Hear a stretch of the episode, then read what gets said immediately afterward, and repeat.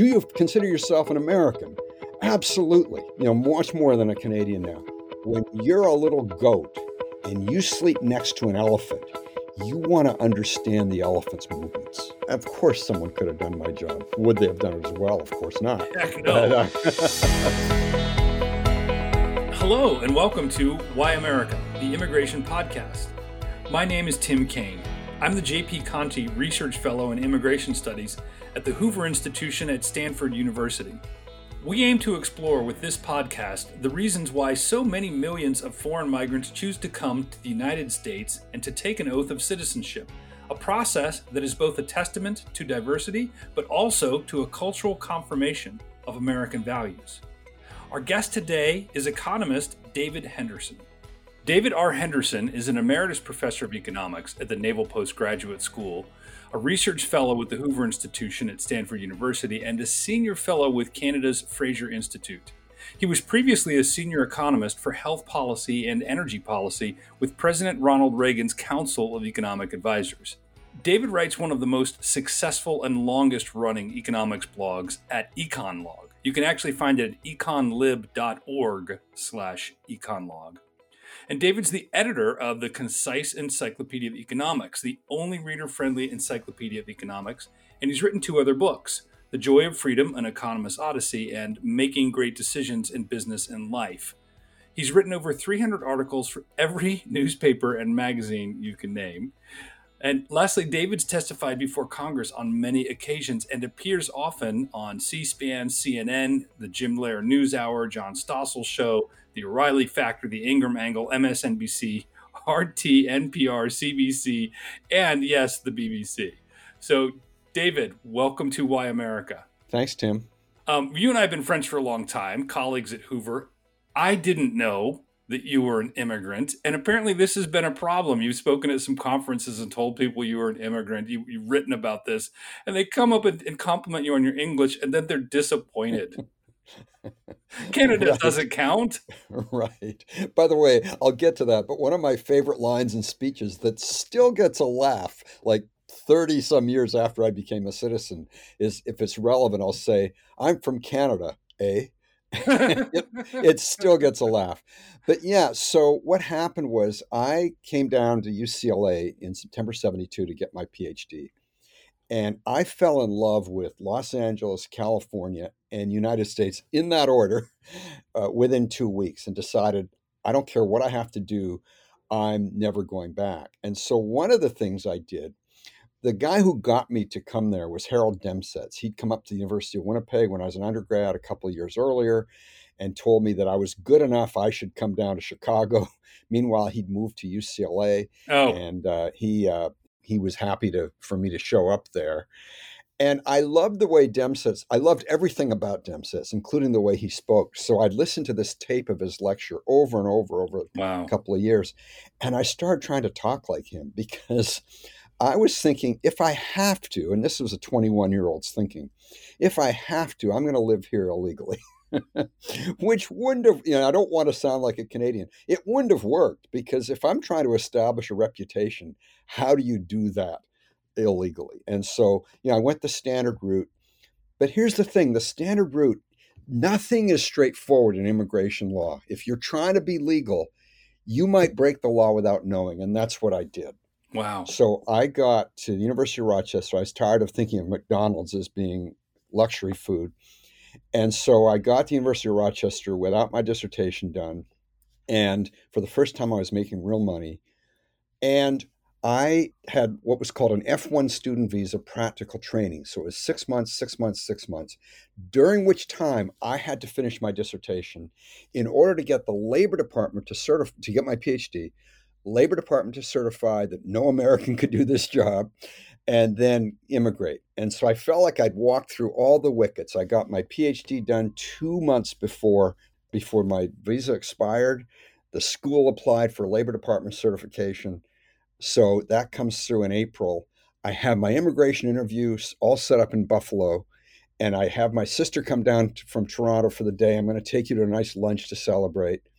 The woman asked me, okay, your F1 student visa expired in February. Your Labor Department certification came through in April. What were you doing in those intervening two months? Were you working? And one thing I've learned is never lie to a federal to a, any Okay, government okay. official.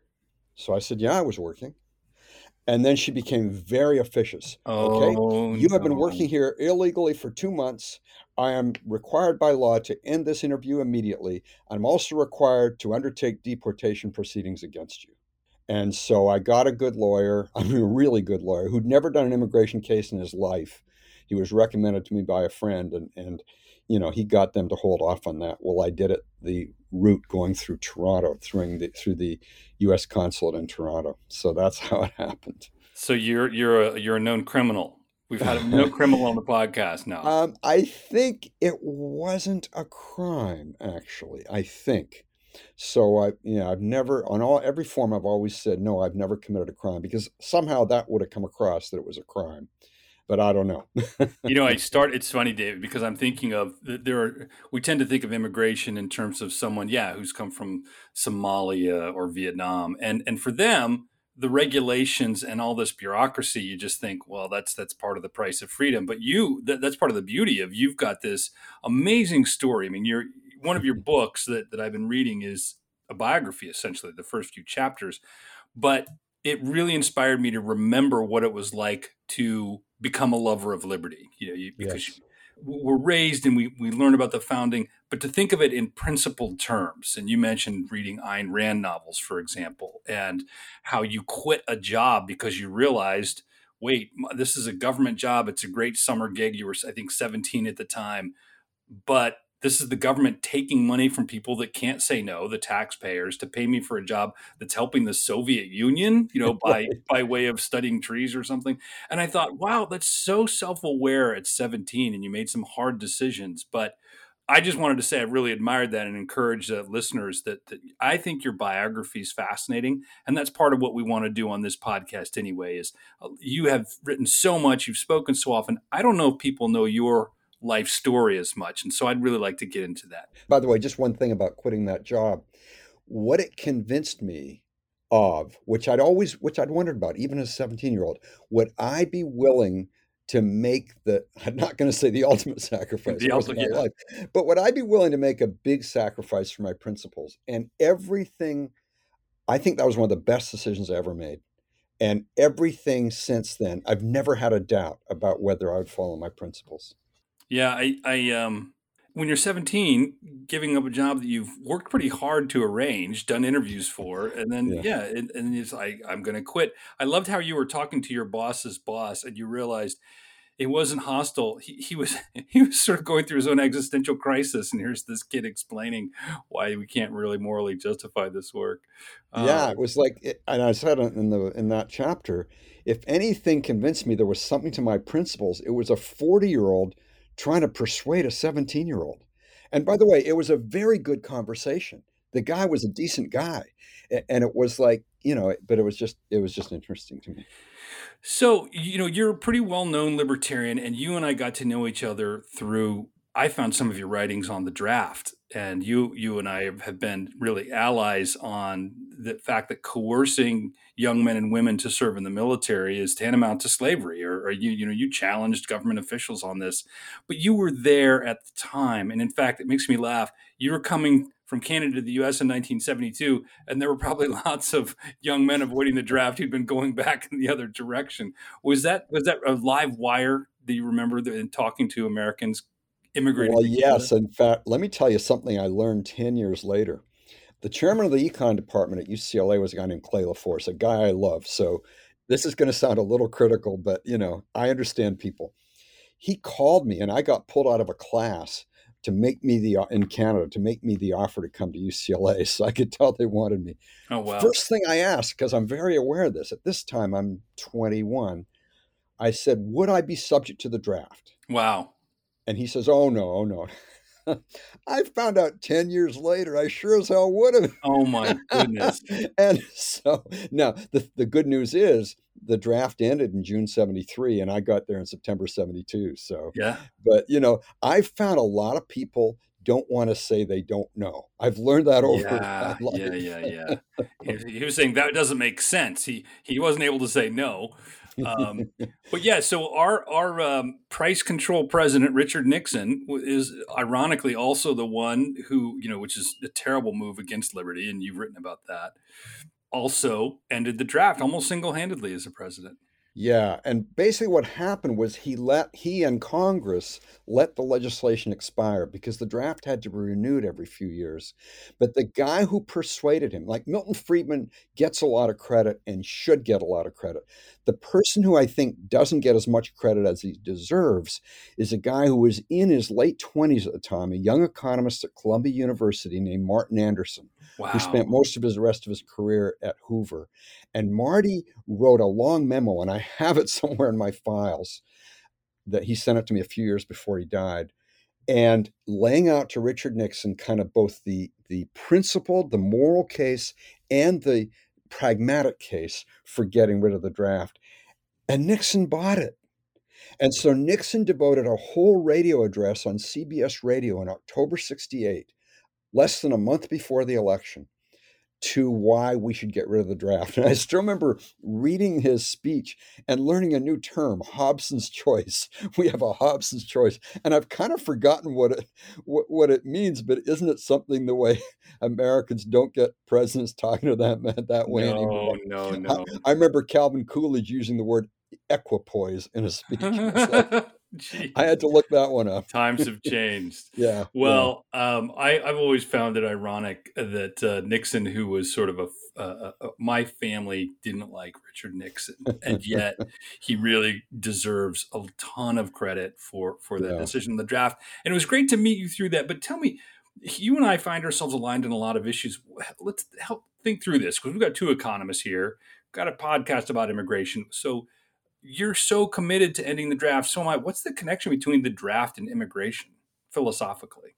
Well, it's, I mean, the basic philosophical connection is the use of force.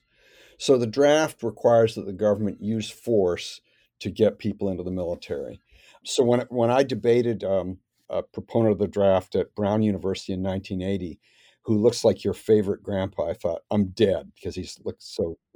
But what I kept reading out to him from the legislation he wrote for a congressman in, in Northern California was failure to comply will result in a fine of up to $10,000 and a prison sentence of up to five years. So I kept reminding these young people of that, and I won the debate. Oh, yeah. So, so it's use of force. Now, how does the government keep people from immigrating? Using force. Uh, threatening them with force if they come in, threatening them with force if they don't comply. And so that's the basic similarity.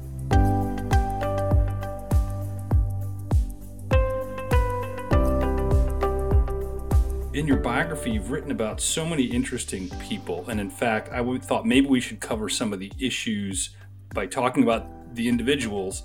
And you've written, I mean, if folks will go to EconLog, you've got many, many articles over the years where you're talking about immigration and it comes up. One of those was, uh, you may not know this, talking about personal biography, George Borjas, professor at Harvard. Yeah. Borjas, um, I met my first year graduate school at UCSD because he was a professor there. So he was, I wasn't in one of his classes, but I got to see him in the hallway and talk to him. And, and he gave me some good advice about, and he said, look at me. I was, you know, a, a kid who was a refugee from Cuba. So he brings a ton of personal credibility to this issue. And yet, well, I'll let you mm-hmm. tell us who, who's who's George Borjas now. How would most people know him? Well, in fact, let me tell you my interaction with him.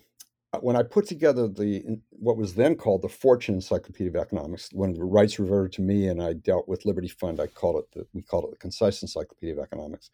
I had promised Fortune and Time and Warner Books that it would be a, a mainstream book so I wasn't just going to get libertarians to write in it.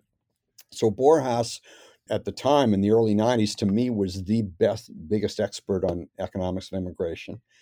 And I got him to write it, and he um, was more critical of immigration than I expected. He said it passed a cost benefit test, that in fact, we Americans already here gain more from it than we lose, but it's not a large number. And in the midst of this, I've, I do not think I've ever told this story. My wife and daughter and I, we live in Monterey, and we went down to San Diego to visit some relatives.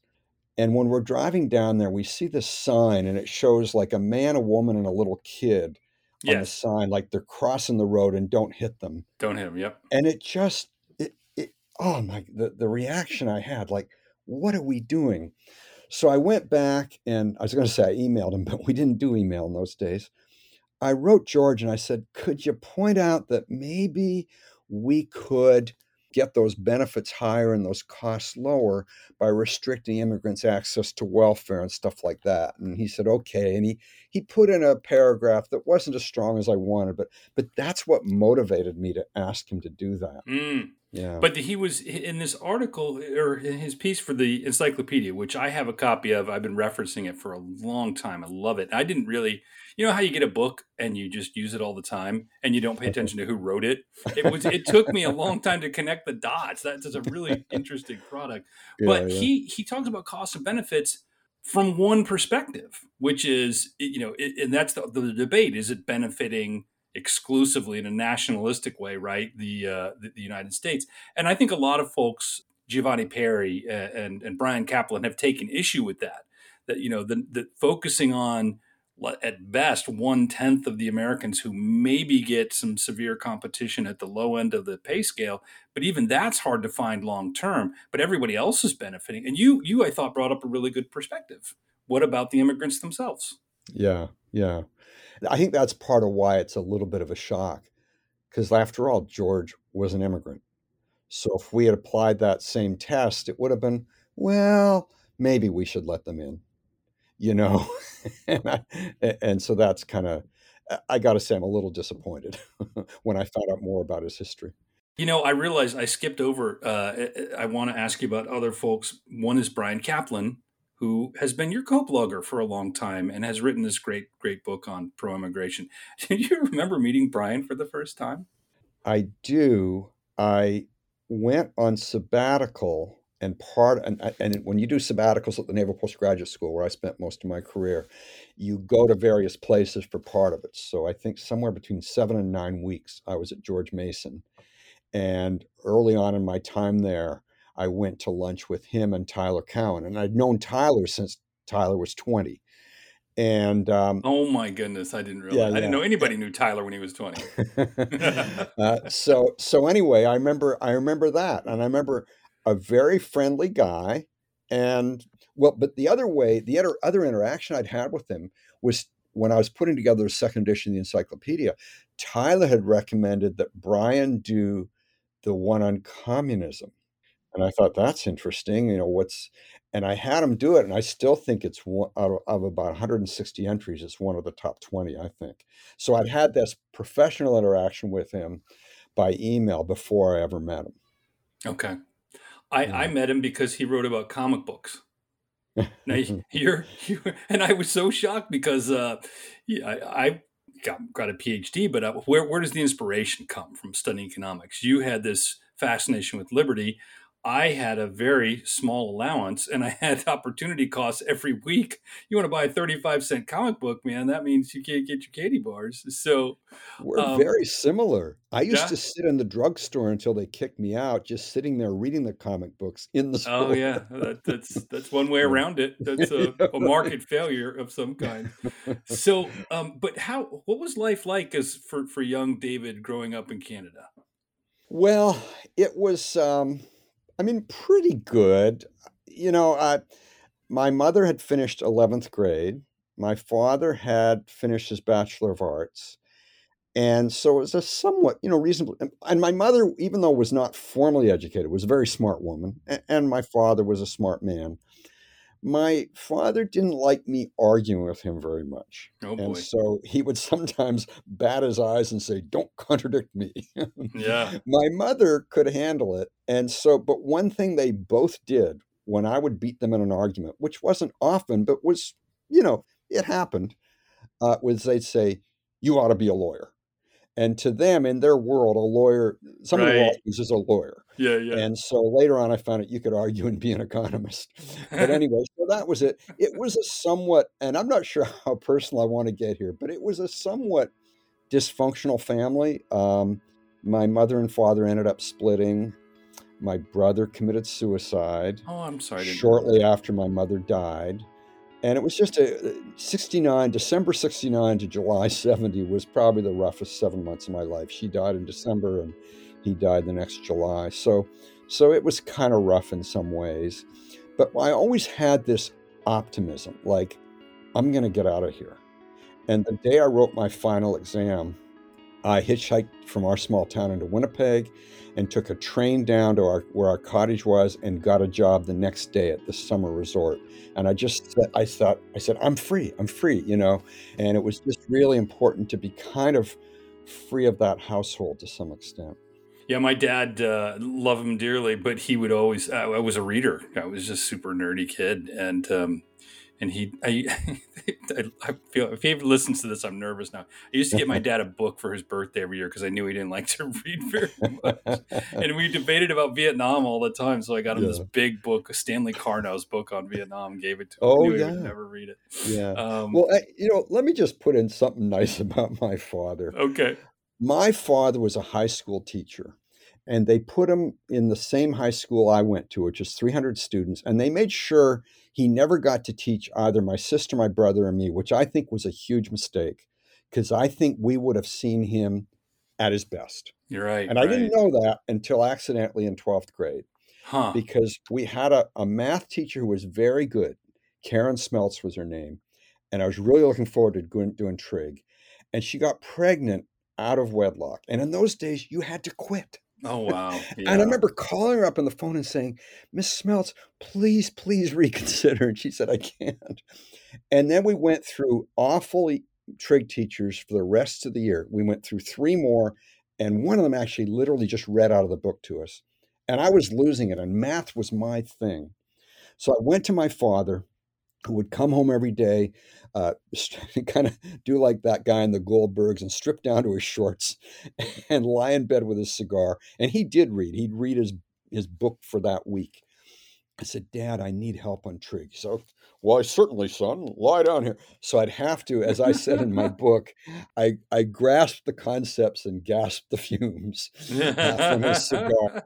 And, and, but it was like, oh my God, this guy's good. And then I thought, yeah, I wonder how he is in physics. Like, oh my God, he's good. I wonder wow, how he is in wow. Oh, that's great. So, five courses, and three of them, at chemistry, I nailed.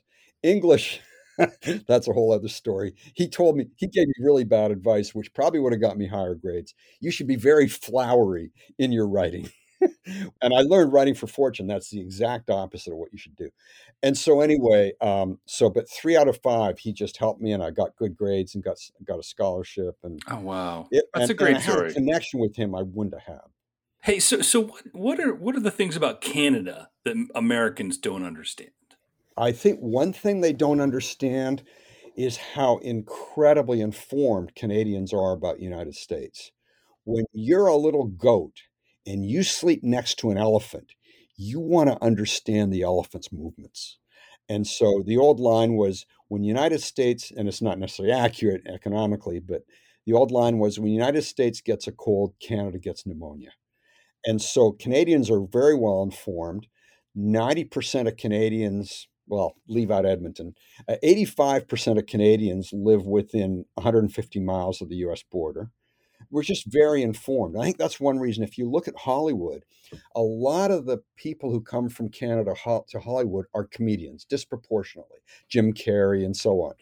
And I think it's as one one Canadian who lived in America a long time explained to me, when Canadians uh, see America next door, they can do this humor. They understand it so well. They can do this subtle humor that other people from other countries couldn't do because they they they're so disconnected, but we're very connected. And and by the way, to put in perspective, our family used to the first town I lived in was 16 miles north of North Dakota, and we used to because of uh, blue laws in in Manitoba, there were no movies on Sunday. We used to drive down Sunday night to a small town in North Dakota called Dunseith, 29 miles south, and see movies. And you went across the border. My father didn't even show his driver's license. What are you doing? Going to Dunseith. What for? See a movie. Okay, you know, and that was it. Yeah. And you've said that the big difference between Canadians there there were two that you realized. Um, is that you found yourself not asking for things that you wanted. That Americans are very good at saying what we want. I've I've yeah. called that we're why do so many things get invented in America? And it's because we're the great complainers. Say I don't like the way this is working. I'm going to invent something. Yeah, but yeah. um, so yeah, I, I, think you said it a little bit more politely. But what what are the misperceptions you think Americans have about Canada? Because the goat, the elephant, doesn't probably know as much about the goat. Well, they just don't know I don't know. They think we're more polite than we are, although I think Canadians are more polite, but the gap isn't that huge. So all these Canadian jokes, all these jokes, which are kind of fun, like, you know, where the bottom line is Canadians are being so polite. I, I mean, that's an exaggeration, but I think there's something to it. The ones who are kind of dissatisfied with medical care here think it's great in Canada. And as I said once, I said it on a talk show, and this young med student at University of Manitoba heard me and quoted it in a Wall Street Journal article. And I said, that sounds really good. I can't see where I wrote it. But what I'd said on this talk show in, in Winnipeg when I was up there going to my cottage is that Canadian healthcare is great if you've got a cold and you're willing to line up. you know, so that's you know that's one thing that so that's a perception that's not a uniform perception in, in the United States. A lot of people get that about Canada. A lot of people don't, though, and so that's that's one. All right, David, we're going to try to do something here, which is rapid fire. Um, favorite movie in the last few years? A Few Good Men. A Few Good Men. That's great. All right, I can't. I'm not doing follow up here. Um, what music are you listening to now that you that you enjoy? Um, well, I have these. shoot, this is hard to do rapid fire. I have a wide range of of design of, of, I tend to like music from Journey. From Journey, you know, yes. I listen to them a lot. Uh, when you were um, a kid, what sort of music was in the house? This is one thing I give credit to my parents for: classical music. We they bought this twenty album set, and when they, especially when they were away, and I was just at home, I'd wow. put on an LP and listen to Rachmaninoff or Beethoven or Mozart what about anything like since the 80s? Any good bands? right. Because uh, I'd uh, say there are none. It was all it was all great in the 80s. It's nothing good. Uh, Leona Lewis, Sara Bareilles, offhand. Okay. When did you first visit the United States? And where did well, you go? going to North Dakota, I don't know if you count that. Okay. But my first big visit in the sense of actually being there on my own, I went to a conference held by the Intercollegiate Studies Institute at Rockford, Illinois in 1969, August 69, after I'd worked a summer in a mine in northern Canada to make money for my last year of college. And it was, um, it, that was my, I was there for a week. So that was my first time. Okay. All right. Quick answer. You said you fell in love with LA, then California, then the United States in that order. Are yeah. you still in love with LA? No. I think it's really gone downhill. I think government uh, has had a major role in ruining it. So, yeah. no. Ah, that's really too bad. I've, I've, it is a golden place, but I haven't been in a while. Now you live in a beautiful part of California, uh, Monterey, California, which is a hidden gem. I think even though it's well known, still I've been there. It just blows your mind how pretty it is. Is that your favorite place in the United States? I on net, yes. Uh, I don't like it as much as I did because government is getting very intrusive. Well, with the lockdowns, it's clear cut. But even oh, before yeah. the lockdowns, my wife can't order uh, a certain kind of liquor from another another state because of some rules about you know bringing it into California. Little things like that that add up. But on net, yes, it is. Witness the fact that we live here. So there's something in economics. Well, I'm getting too long winded, but in economics, you look at what people do as an estimate of what they value. yeah. We live here. Yeah. What city uh, or state or place in the United States have you not visited that you want to go to? There's only one state I haven't visited, and that's South kidding? Carolina. Right. South Carolina. Well, it depends if you count spending a few hours in the Anchorage airport as being in Alaska. Um, but South Carolina, and I'd love to see it. I've heard great things about Charleston. I've heard great things about Austin. I've been there for a conference, but it's been 20, 35 years. like to see that again. And those are kind of the main things. It's funny you mention it. So it's mainly other countries I'd like to see. And you are a sports fan. I am of the Warriors mainly. War, the the Golden State Warriors NBA basketball team. Right, right, yeah, yeah. Yeah. How are they doing this year? They're on the cusp of the play-in. Had a bad night last night, but um, I think they'll get to the play-in. But do, do you, so you're a Canadian. That's like it's all soccer, or not soccer. It's all hockey for you guys, isn't it? Yeah. No, I you know, when I came down here, hockey wasn't big down here. I remember my father came down and took me to see the Los Angeles Kings. This was in Oh. 1973. Yeah. And, uh, and I st- my father had a booming voice. I used to be so embarrassed around him. And now I totally miss that. And he, he was a fan of the Montreal Canadiens. The Canadians were playing. We had to go. There were 3,000 people in the stadium. And this was pre-COVID, right?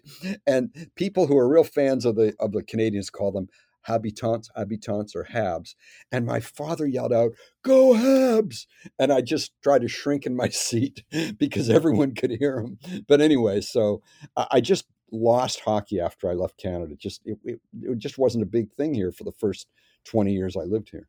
I think the most patriotic moment in American history, aside from defeating the British, I wasn't around for that, but my lifetime was the 1980 Winter Olympics. Now, here you are in the US, green card holder, not yet a citizen. Was that a patriotic moment for you? Oh yeah. Now, unfortunately, I was working. I, I was working at Cato. It was in San Francisco, and I think I was home that weekend or whenever it was. You know, working on stuff. So I didn't see it. I just heard about it. And one of my big regrets. But I'll tell you mine was the 2002 Winter Olympics when it was Canada versus the United States, and when Canada scored the tying goal. I got up and ran around the living room, hopping and whooping. And my wife, who was born in New Jersey, is going like, "Who is this?" And, and then when they scored the, the winning goal, uh, it was more crazier. So, can I tell you a story about a, a little investigation the government did of me?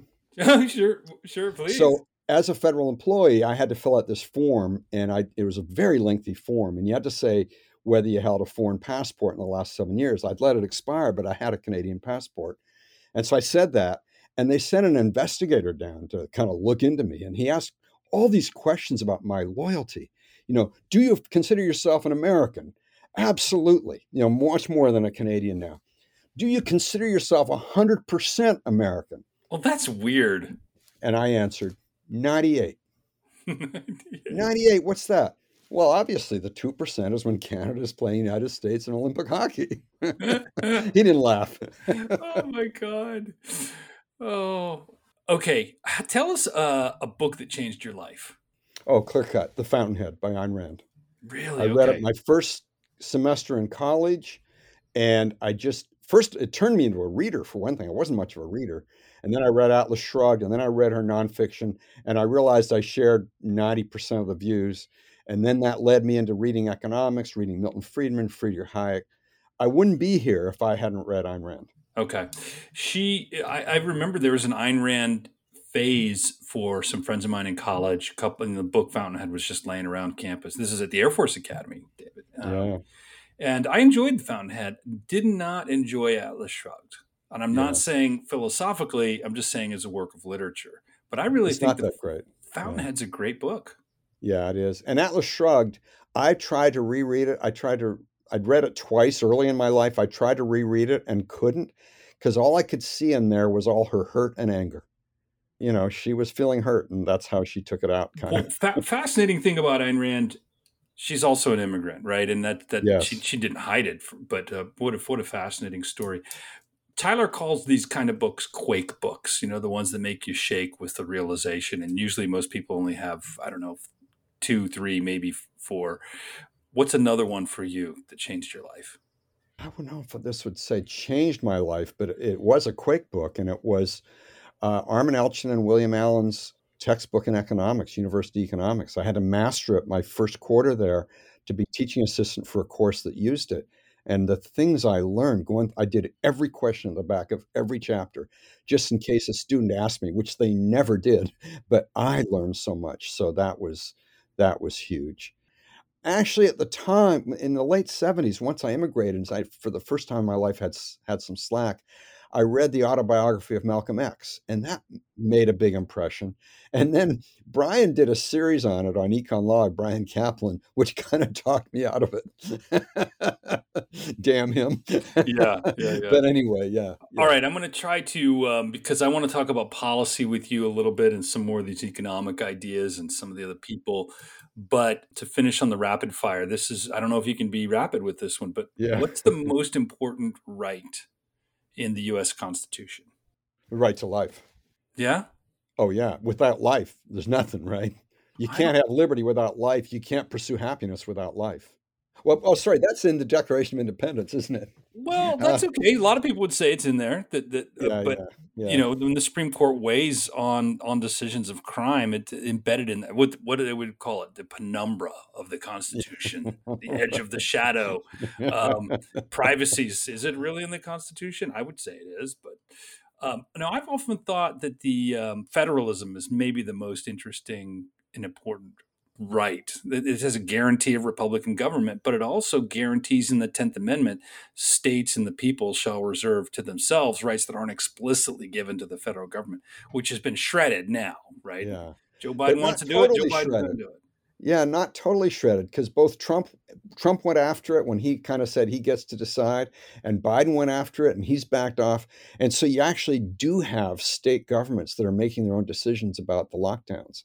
So you got Ron DeSantis, who I give two cheers, not three, because he's trying to ban hotels and so on from from requiring that you show your vaccine passport. Um, but anyway, he's been really good. Other than that, on on these things, you know so it's just great to see what that one supreme court justice called laboratories of democracy in action.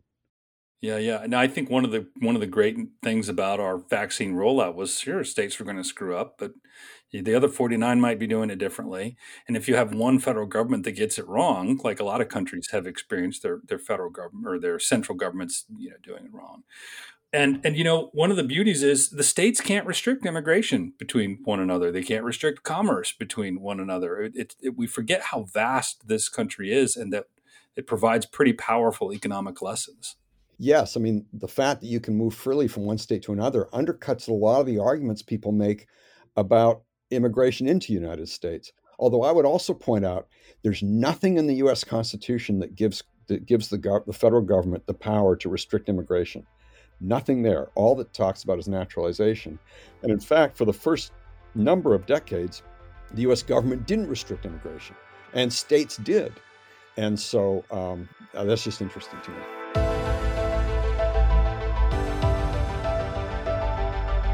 Now, you, you worry in terms of modern um, debates over policy and if someone enacts comprehensive immigration reform, that it would include a policy you don't like. And what what, yes. what is that? E-verify. So the idea is if you go to apply for a job, the employer has to get your social security number and then make sure you're legal. They can verify as, you're a US citizen basically or a permanent resident or a green card holder. And so the when I've given talks on this, I've said to audiences, do governments ever make mistakes? Do they ever screw up with the data? And in fact, we've got actual evidence because a number of large companies have voluntarily put themselves in e-verify. So we actually have some evidence that I think there's about a, a half a percent error rate. Now, a lot of that gets corrected, but let's say the error rate prevents you from getting a job for two weeks. That's not a huge deal. But what if it's for some people, it's two months, three months? That is a huge deal. So Starbucks wants to hire, well, these are the old days my daughter was young, I'd use this example. Starbucks wants to hire my daughter tomorrow, start tomorrow she had been a barista somewhere else. They can't, right? If if there's a screw up, if there's a screw up, and then uh, John Cochrane, our, one of our colleagues at Hoover, pointed out when I raised this with um, a visiting politician who we're not allowed to name because of the these roundtable things, but a major visiting politician who was pr- pushing E-Verify, a really sharp guy. I laid this out, and I could tell by the look in his face he'd literally never thought of it. And John said, David's being too polite. You know, it'll be used, let's say someone's a child molester, and that might mean you were 23 and you slept with a 17 year old. And then he wants to get a job. Well, should we let child molesters get jobs? And this could put the federal government in, in, this could ruin one of the best things we have going for us in our economy, which is a much freer labor market than, say, Europe has. And so, and, and by I talked to my congressman, the guy, my guy now is Jimmy Panetta, but the guy before him was Sam Farr. And I talked to him about it.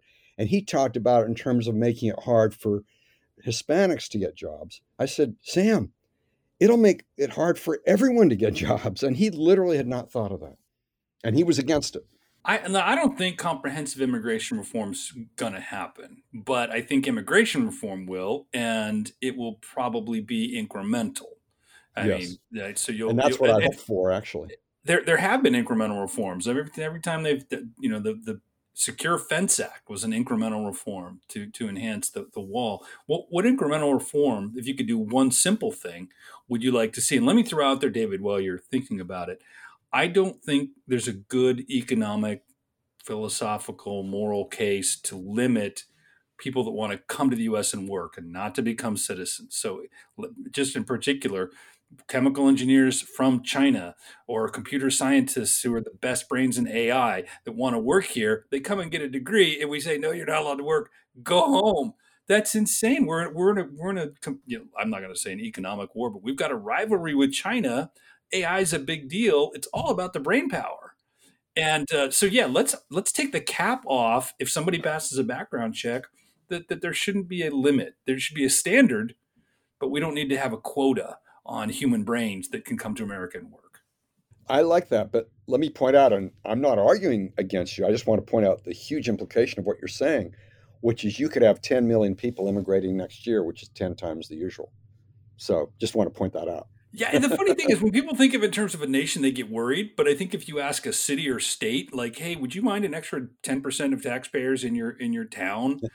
or look at Las Vegas, which uh, you know, hundred years ago, you know how many people were in Las Vegas?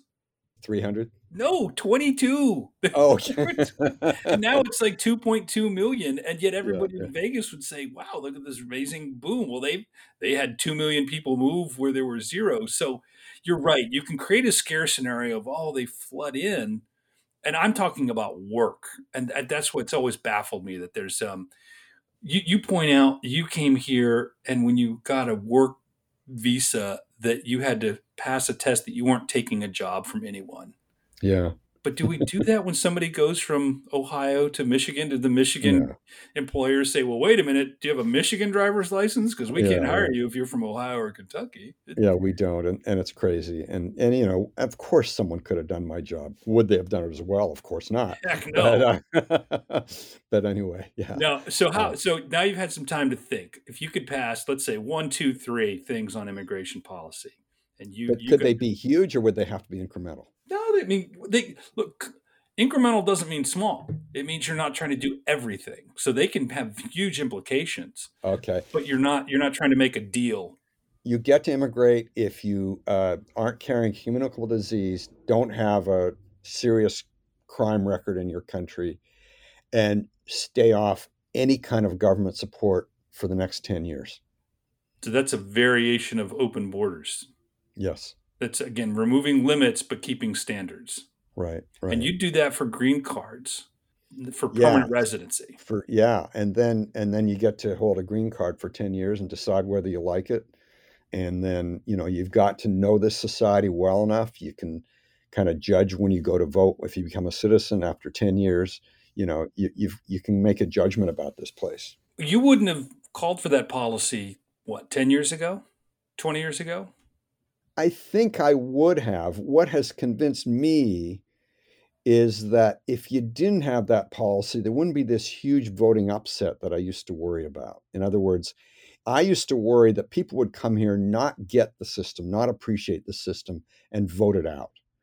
And so, my advocating this is more to handle the fears of people who worry about that the way I did 10 years ago. So, so, we're talking about assimilation, right? A lot of a lot of um, skeptics of immigration say, look, you've got to you, you can only take so much. And when you reach capacity, I think they've made these parallels that look, we've never had this many foreign born people in the country, or at least we're approaching the level of, yeah. of the 1890s, 1900s, and they're, they, they can't assimilate as quickly and it, it, it's a shock to the democratic system. So you don't get you can't there's there's some natural speed limit on patriotic assimilation.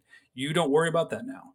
I don't worry about it myself, but again, I've, i guess I've become so political in the sense I'm trying to advocate things that I think have a chance. So let me tell you one that I think would have a chance that isn't the one I recommended, which is to triple the number of people allowed from 1 million to 3 million. So it's not this huge impact and to charge them each 50 grand to come in. Ah. And we, I, have done the math, and we would make some serious money, which we really need for the deficit with let's, the, the let's think government. of that. Yeah, let's think of that. That's yeah, uh, yeah. how much is fifty thousand well, per head times times three million per year. Uh, okay. Um, Come on, math guy. I'm yeah. Three million is three times ten to the sixth. Fifty thousand is five times ten to the fourth. So that's fifteen times ten to the ninth. So that's uh, wait a minute, fifty billion. I thought it was more. yeah. Anyway, um, it, it's uh, fifteen billion. It's it's is one hundred and fifty billion. Maybe it is. Maybe I could is. be. I could be wrong. oh yes, it's one hundred fifty billion. So yeah, that's a huge down. Yes. I like that. Although, you know, I could see objections to it. I, I don't know if we're going to be able to to dig it out, but I thought it would be funny, David, um, if, if a politician were to sound like a restrictionist and say, I think we need to make sure that no more than 1% of our population comes in and I will fight for that. Well, that'd be 3.3 million a year. and I'm going to charge them. I'm going to charge them. And the way, the way I actually came up with this, I mean, Bryan has talked about other people, Gary Becker talked about it. The way I came up with it before I knew their thinking was in 1986. We lived here a couple of years, and there was this ship off the coast of Santa Cruz bringing a whole bunch of illegal people in from China, and they were caught. And I wanted to go there with a sign saying "Let my people in," and and I didn't. I was busy trying to get tenure and everything, but um, they did interview them and asked them how much they paid. And this is them paying to live here illegally, which means they're still at risk and the typical number they they paid, if I remember correctly, was somewhere between six and ten grand in 1986 dollars. You adjust for inflation, and you're close to 30 grand, 25, 30 grand right there that people are willing to pay, and they're not even assured Illegally. of being legal. Yeah. Yeah, so yeah. 50 grand is not 50 grand isn't even that huge a step for someone coming from a poor country in Latin America because they'd have relatives here or other people willing to help them out, willing to yeah. lend money, and so on. I, I do. I've argued myself. Um, bringing in refugees is one of the great stories of the United States. We've been more open to refugees literally than the rest of the world combined in terms of raw numbers. Um, and it was sad to see that that decline. Uh, I thought George Bush got some credit for for fighting against a natural instinct to be sort of anti-Islamic, anti-Muslim gave speeches right away. But um, you know, the real hero in this turned out to be Gerald Ford. He he he was the one. Do you remember the boat people um, that were a bit a big deal? Maybe you can talk about what the perspective was like then, and and did that change your thinking about refugees? Um, well, I was always pro refugee. I'd seen enough, you know, movies about. My wife's Jewish, and I'd seen enough movies about the Holocaust to always be in favor of refugees.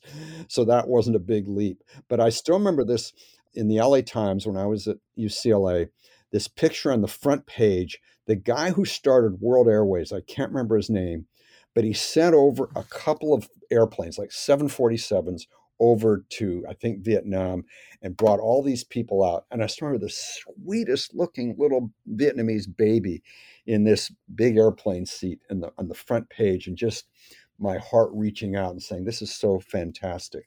The other person I want to give credit to is a guy I know you like, which is who is Ronald Reagan. And here's one thing I remember from 1980. When Carter said, we're going to let those people in as part of the Mariel boat lift, he got a lot of negative reaction. So an easy, an easy piece of low-hanging fruit for Ronald Reagan would have been to attack Carter. He didn't. I still remember what Reagan said. He said, when a man's jumping out of the burn, a burning building, you don't ask for his driver's license before you put the the wow. net. Yeah, and this woman I was dating at the time lived with a fair, fairly uh, famous short story writer named Kay Boyle. I went over to pick her up one night, and they were doing all their letters to Amnesty International. And Kay Boyle's friend was Joan Baez Senior, Joan Baez's mother, and we got talking about it. And I, you know, she's left wing as all get out. And I quoted Reagan and she went, yeah, that's right. you know? So that was, I thought well of Reagan and well of Joan Baez Sr. Yeah, yeah. Well, what, you worked in the Reagan White House, we mentioned at the very yes. beginning, and maybe um, that might be uh, something fun to pick your brain about. Was there talk about immigration in, the, in that CEA? No. You know what's amazing is how little we thought about it back then. Like I didn't. And um, and I thought not that that was one of my areas. That would have been the labor economist a guy named Thomas Kniesner. But I don't think issues came up. I don't think it was just it was just a live issue, and you tended to work on things that it's not like the Council of Economic Advisors initiated things much. You tended to work on things that came along and put your input into it. And that just didn't come up much as far as I know. Well, we've moved into an era where presidents are just issuing executive orders. Is that, yeah. What do you think about that? I think it's horrible. I think it's horrible, and and um, they all do it. Each one does it more. You know, each one sets the limits even greater. And you know, we didn't elect a dictator; we elected a president, and I just think it's really bad. And and boy, is that bipartisan. You know, every president since I followed politics, which is since you know LBJ really, has done it but it's it's i remember when um, barack obama was an interesting case and i think you know had his heart in the right place in a lot of immigration issues but the way that he issued executive orders daca dapa the, the, you can be sympathetic with what he's doing but he'd said for the previous you know three four seven years well i can't do this and then suddenly does and it's a political football. I remember debating here at stanford with uh, congresswoman zoe lofgren and I said, well, imagine if this power were to be used by Donald Trump. And they just laughed and laughed. He'll never become president. Well, he did. Look, I like a lot of what Trump did in terms of yeah. economic policy. I've had a lot of yeah. friends in his administration. Didn't like the immigration so much, but it was like, you know, reaping the whirlwind, guys. You you yes, don't yes. know what we're going to have. And now Joe Biden, it's like the their limits have completely come off on issuing executive orders, and it makes me really worried about uh, what kind of democracy this is. Me too. By the way, I'm curious. You debated her in public, or was just a one-on-one conversation? This was um, no. This was a SIEPR debate. Uh, oh wow! I wish I wish I. Is it on? Is it available? I've never. I don't think it is. Okay. Um, okay. But it, you yeah. know, it maybe I'll tell you what though. Tell, and I'm going to give you the last word. But it was. Um, I walk into the debate. I'm excited. I'm prepared. I've been thinking about immigration for a while. And there's Ken Arrow in the front row. Oh wow! Debate in front of Ken Arrow. I was, one of my heroes. Brilliant. Oh, that's fantastic. It was fantastic. I'll tell you what, and, and we'll close on this. I came to the Hoover Institution for the first time, not seven years ago when I started to work, but 30 some years ago, because I submitted an essay for a contest that was judged by Milton Friedman. Wow. And wow. I didn't know what Hoover was. I barely yeah. knew what Stanford was. I was a Midwestern kid. You got to know Milton Friedman pretty well. I did. I did. So I started college when I was 16 because I'd skipped a grade and my birthday was in November. So I finished when I was 19 because in Canada it was a three year degree. And Demsetz had said, come to University of Chicago and, you know, whatever, look, look into that program. So I went down to Chicago within a couple of weeks of graduating and Demsetz took me to lunch and I knocked on Milton Friedman's door and he took me in and talked to me for 10 minutes. Wow. And so I would write him about my life and what I'm doing and and he would write back and he once called himself my Dutch uncle. and uh, so sometimes when I give tips to young people, I call myself their Dutch uncle. Yeah, so he was he and he said two things to me, both of which I followed, and I was going to follow them anyway, but still. One was there's more to life than Ayn Rand which is absolutely true. And the second was make politics an avocation, not a vocation, because it will corrupt you. And by the way, I can say this because I saw, just saw a video the other day that said showed that Milton Friedman had, had had admitted he was wrong. When I told him I was going to work at the Cato Institute, he wrote back and said, "No, no, don't do it. You'll get corrupted." And I did wow. it. And so I just saw this little tribute to Ed Crane in which he says, I said that Cato would get corrupted when they moved to Washington. I was wrong. So anyway, that was uh, he, he was fantastic. But I, w- I wanted to close with Milton because I think you got to know him well enough to see his thinking change on immigration a little bit. And how was that? In well, way? he was very nervous about the welfare state, and he said he loves open immigration, but you can't have open immigration, open borders, and a sub- substantial welfare state. And the person, and I thought there was something to that. The person who's talked me out of that is Bryan Caplan, who points out that with immigration, you're going to have less of a welfare state because there won't be the homogeneity you have in Sweden or whatever. Right. Yeah, it yeah. turns out the social science research shows that people are are less supportive of welfare programs in a more diverse society. Um, it's an interesting argument, but I, there's the other one that uh, turns out immigrants contribute more than they take from a lot of these. Like how, it's how we get Social Security solvent for another nine Bingo. months, what might actually be Yeah. necessary. That's right, because the welfare state in the United States is aimed largely at the old, and immigrants tend to be young. Wonderful. I would keep you on for a second hour if uh, if the, the if you would let me, but I know you've got other appointments. Um, I, let me encourage you one last time and thank you for writing. I think I, there are a couple great blogs out there, but I've always thought the Econ Log was you know in in a competition for number one. Well, so thank um, you. Thank you. Yeah. Thank you for joining us for this episode of Why America, the Immigration Podcast, with guest David Henderson.